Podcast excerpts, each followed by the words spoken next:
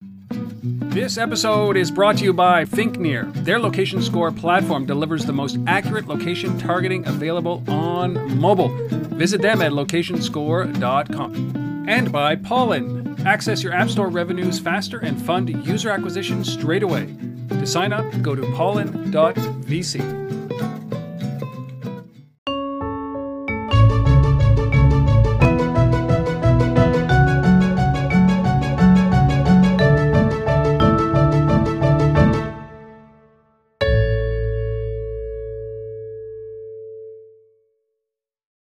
everybody, and welcome to Untether.tv. I'm your host and founder, Rob Woodbridge. Density. We talk about this all the time. The concept of density. And, you know, if you've listened to this podcast or if you watched this podcast anytime over the last four years, you understand that density means the number of people that are using your product in a given spot. It's also the name of the company that I'm actually sitting down to talk to today. Uh, they are located in San Francisco. I have their app. Unfortunately, it doesn't work up here in Ottawa, but not many things do work up here in Ottawa. But I did sign up for a couple of their notifications, and we're going to get into what this application does and this service does. But before I actually we do that, I uh, I want to bring in Andrew Farah, who is the uh, founder and CEO of Density.io uh, Andrew, thank you for coming on to Untether.tv. Appreciate your time. Oh, yeah, you're welcome. Thank you for the invite. I want to give you an opportunity here to talk about what density is. So, for those that don't know or that have never used it or have never listened to another one of our podcasts, uh, what is density? Well, we, uh, we tell you how busy your favorite coffee shop is and when it's quiet. Um, ideally, we're eventually going to be able to do that for an entire city so that you can see when the DMV or the bank is, is quiet. Um, but it, it's kind of irritating when you show up to a coffee shop that's usually has no line and then you sit in line for you know 15 minutes and then pay five dollars for really good coffee. Know, it's, it's like like you know so we don't have a long attention span right? And uh, and you know i've heard of so i spend most of my time in the mobile industry as you know and and, and talking to people about how they can use mobile to af- to become more effective. And i guess this is it. Nobody nobody wants to wait in lines anymore. Is that what started this whole thing well, I mean, I think loyalty is sort of the most important part. People are going to these places anyway, and they're going there regularly, and uh, especially for like an SMB, um, the majority of their their business is built on loyalty. Like an enormous portion of, of their customers are, are people that are there, you know, twice a day or once a morning or, or whatever else. So is that so, you know it's really interesting to think about that because a lot of I mean, I, I, certainly know that the companies that I work with and I spend a lot of time with are focusing on that very thing is that putting mobile in, in place, mobile anything in place in order to be able to satisfy their existing customer base instead of going after new customers to begin with. Uh, it, it, how important is that, right? As you said, loyalty is key. And is this a loyalty play for those coffee shops that are using it? No, this is just useful to loyal loyal customers, yeah. um, and, and, which is why I, I, think it's less about discovering at this point mm-hmm. and more just about rewarding people that are there already. Like if I'm going to Philz Coffee twice a day, which is something that I do relatively regularly, um, I'm not going to not get Philz Coffee.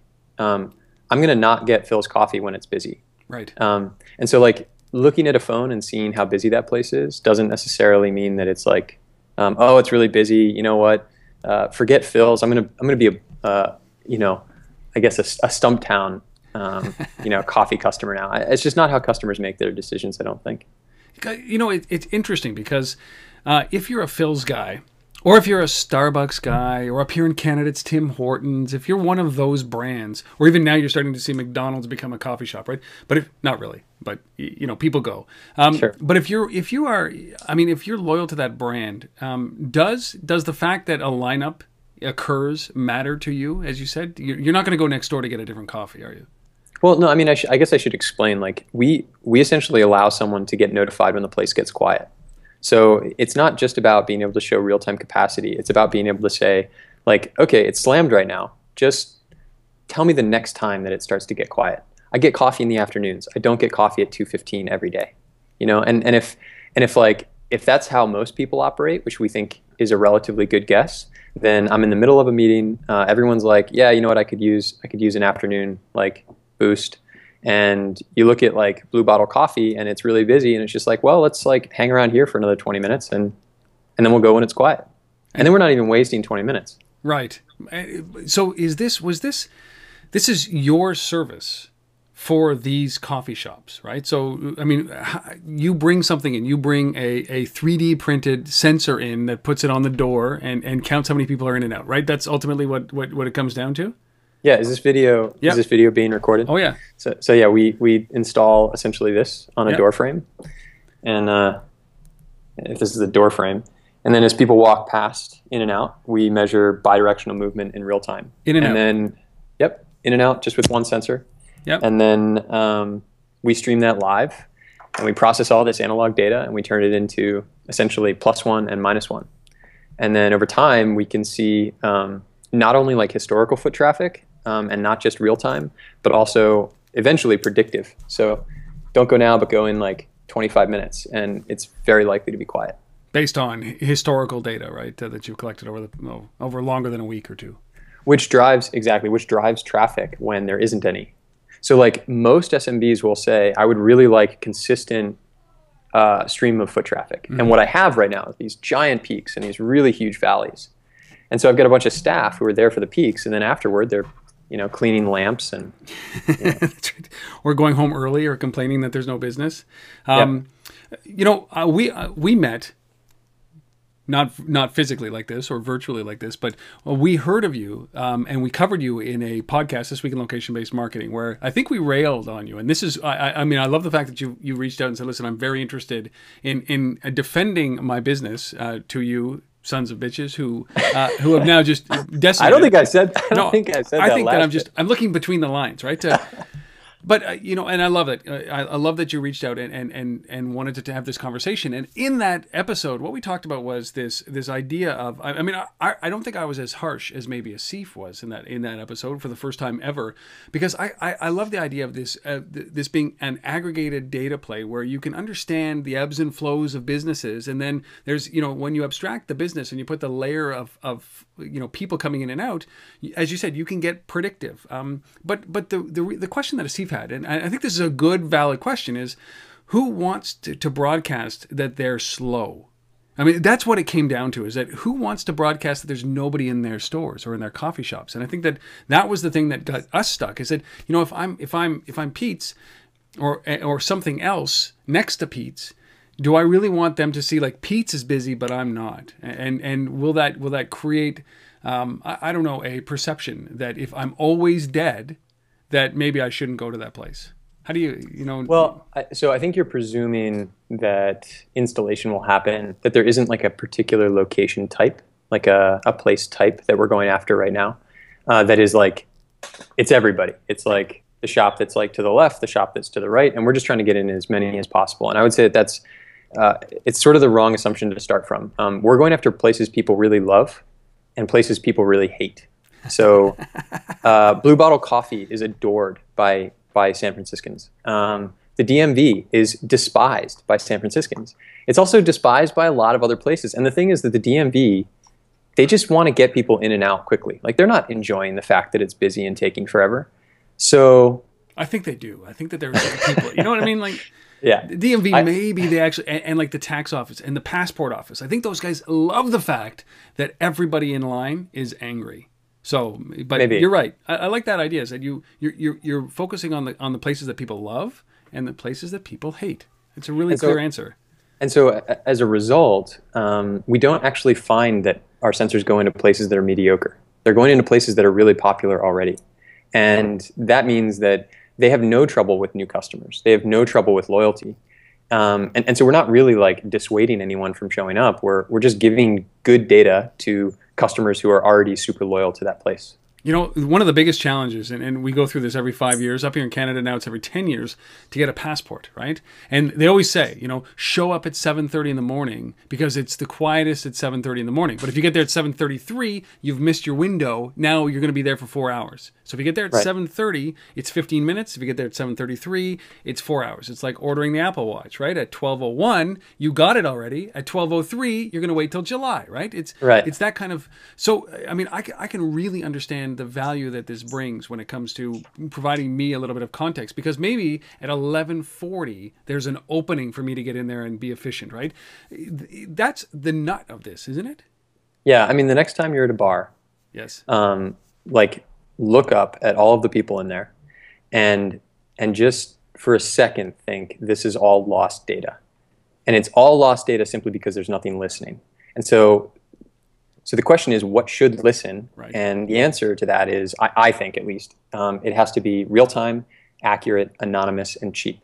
And if it breaks any one of those four, then you end up with a sensor that is uh, invasive of a person's privacy, like video surveillance and facial recognition software. So, you know, what what if, in addition to being able to pull up like essentially like a um, a constantly improving catalog of all human knowledge that sits in your pocket at all times, you could also say like how busy the bank is. And it, it just seems like such a simple thing, but people count is enormously challenging and traditionally has been unnecessarily expensive, which is why we don't see it in places like, you know, Blue Bottle Coffee or sort of, you know, the local local bubble tea place or whatever else it might be. So why is that? So you guys just figured out a way to make this cheap? Yeah. Cheap. That's it. Accurate. Well, accurate, real time, anonymous, and cheap. Yes. And that's so. Uh, I mean, you could have gotten very complicated when you did this, right? You could have gone in there and sold them this, in, you know, incredible experience of, you know, a mobile this and an NFC or a low energy Bluetooth. I mean, how did you come to this, which was just basically a traditional, like, basically a, a, an in-out counter? How did you come up so, with that? all right. Well, so the there's a there's like the, the the story we tell, and then there's the real story. Um, would you like the latter? Or the I would former? like the real story behind this. Yes. So we started off with MAC address tracking. Yep. We had a unit that would listen for Wi-Fi signals. Now this is like back when MAC address tracking wasn't like super popular or really well known, Yeah. Frowned upon And- eventually. Yes. and then eventually got frowned upon. Yeah. So we had MAC address tracking. We were trying to accomplish the exact same like utility function, and our argument was people are willing to trade privacy for utility. Gmail is a really good example of that. Mm-hmm. There are bots that sort of scrape all your data and serve you ads, but it's useful enough that you're willing to overlook the privacy sort of intrusion. Um, and then Apple made a policy change.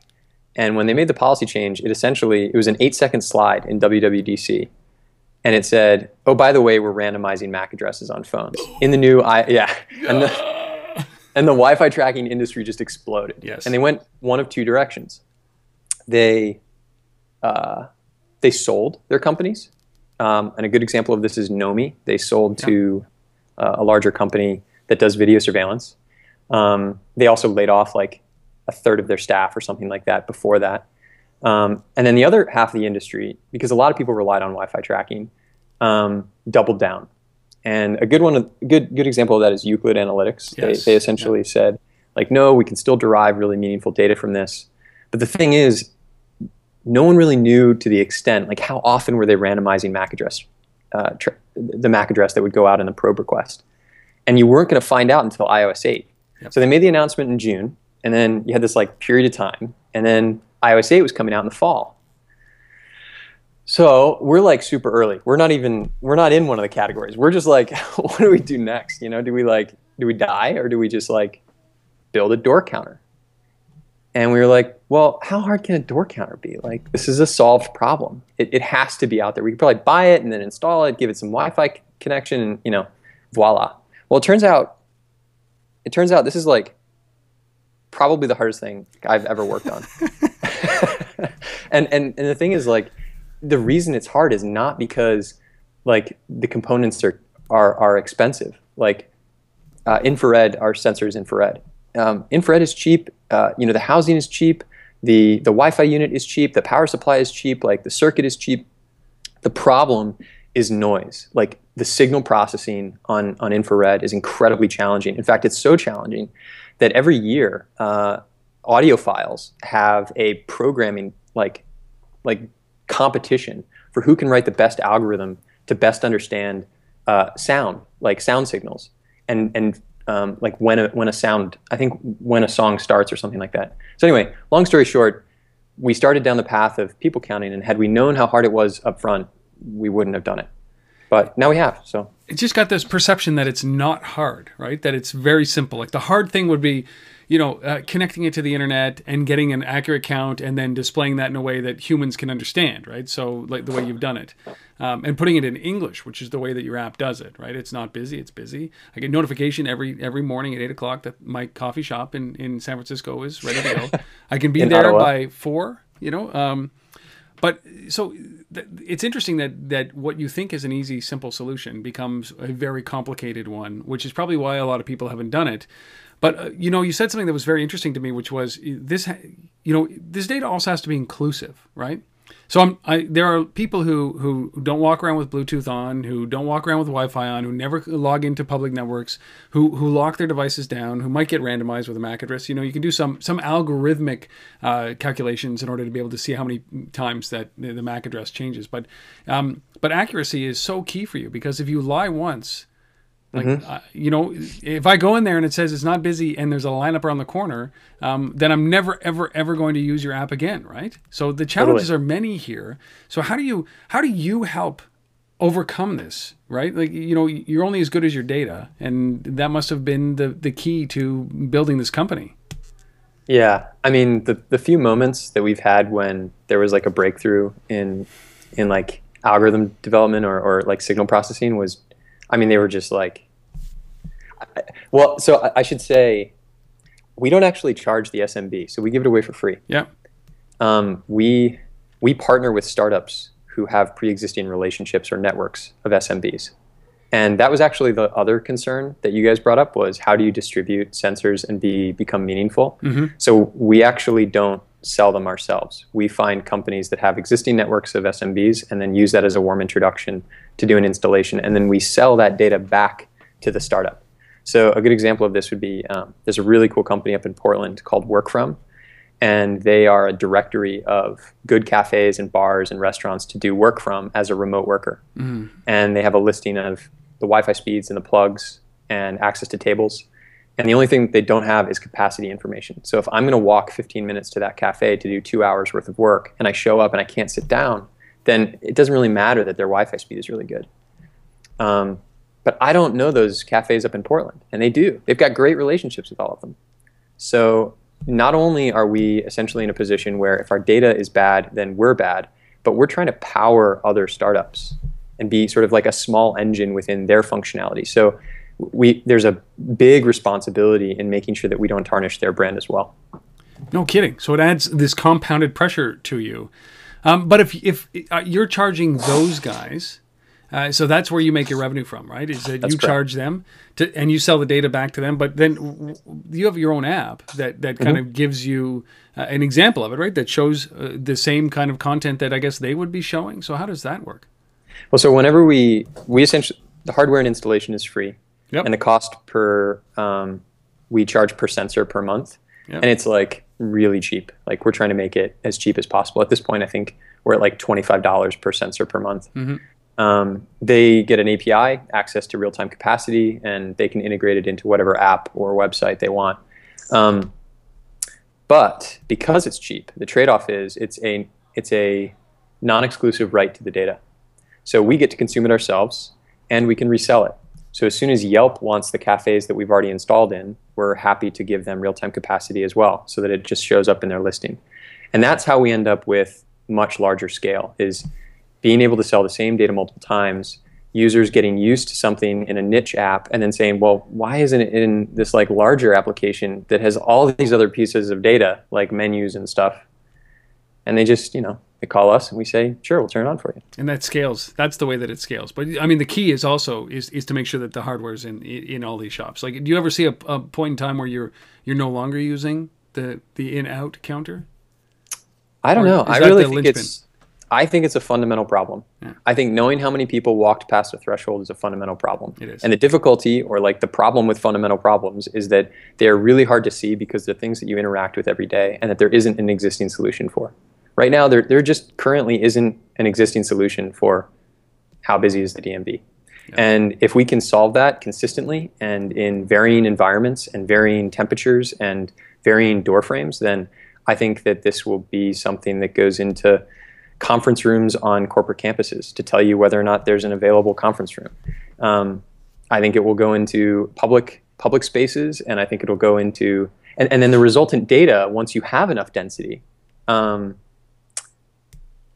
I mean, you could say how busy is the financial district between in calendar year 2015 between January and March.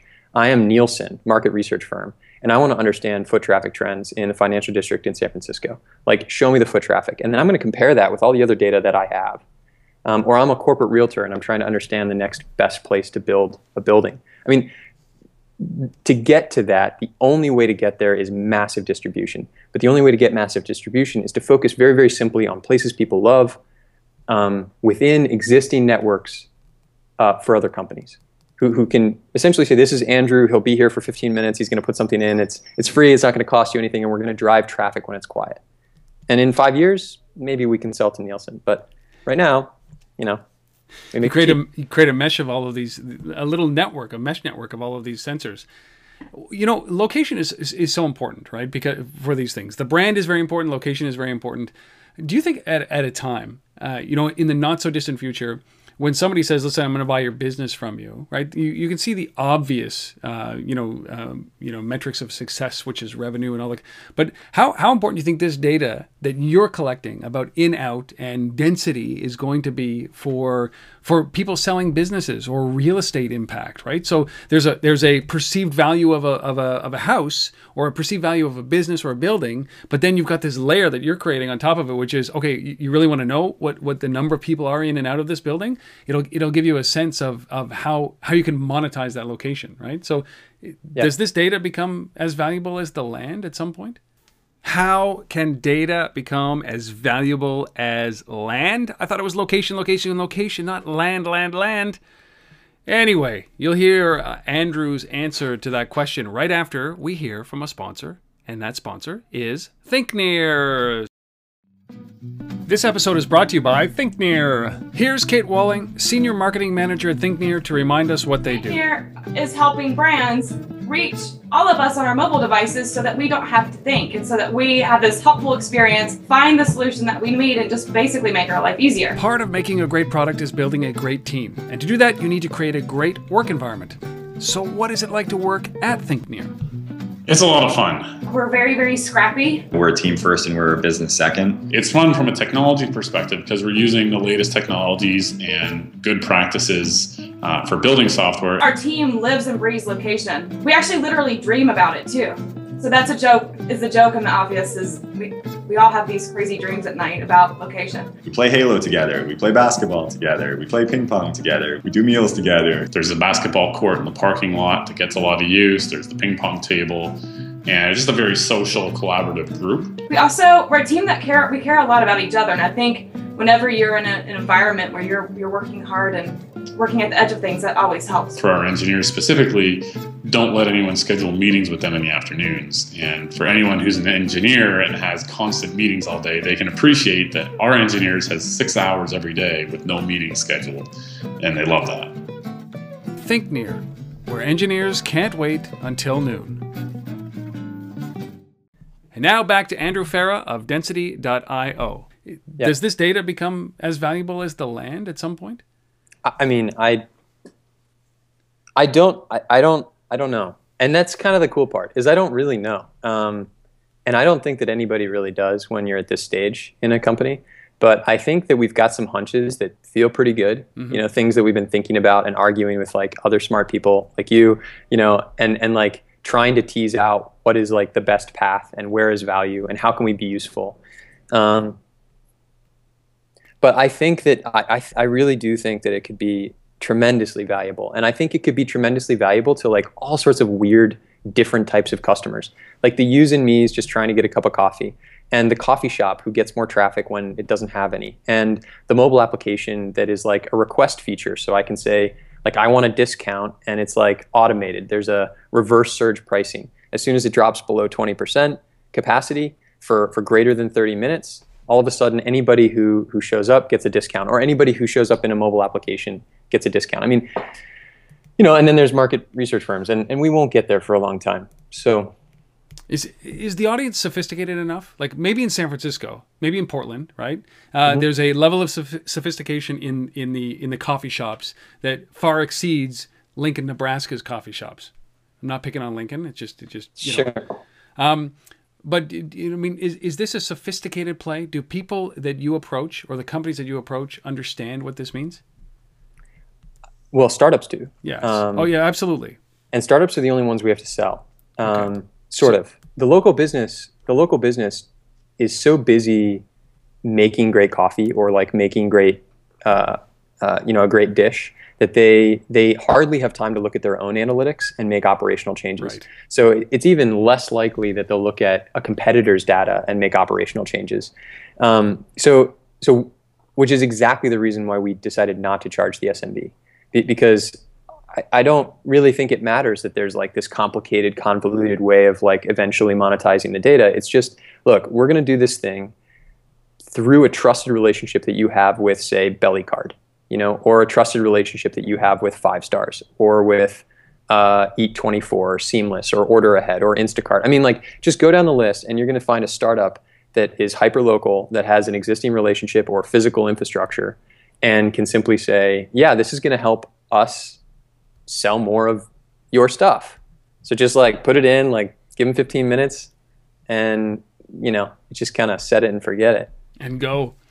Uh, and you're doing it in an anonymous way because it's just in and out, so that you're not capturing people's data, which is very important. And, and uh, you know, but at, the- at the end of the day, the data that you're capturing does it belong? It belongs to to the the SMB. It belongs to the startup that you're targeting. It belongs to you. It, It belongs to us. It belongs to you. And It do you think to us. do you think you'll be able to hold on to that as these SMBs become more sophisticated? Well, I'm actually less concerned about the SMB becoming more sophisticated and a little bit more concerned about a large network like Yelp saying we want an exclusive.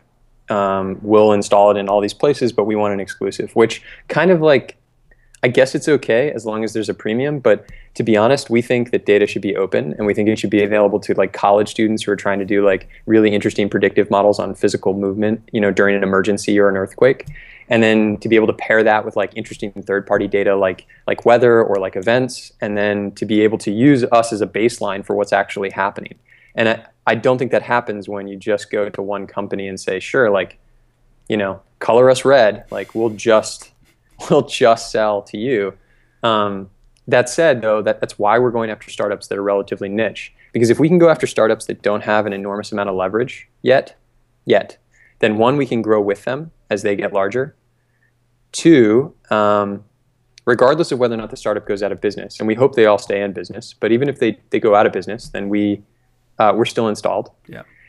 And then the last thing is um, if it's a standard in a niche loyalty program, then why shouldn't it be in a mass market?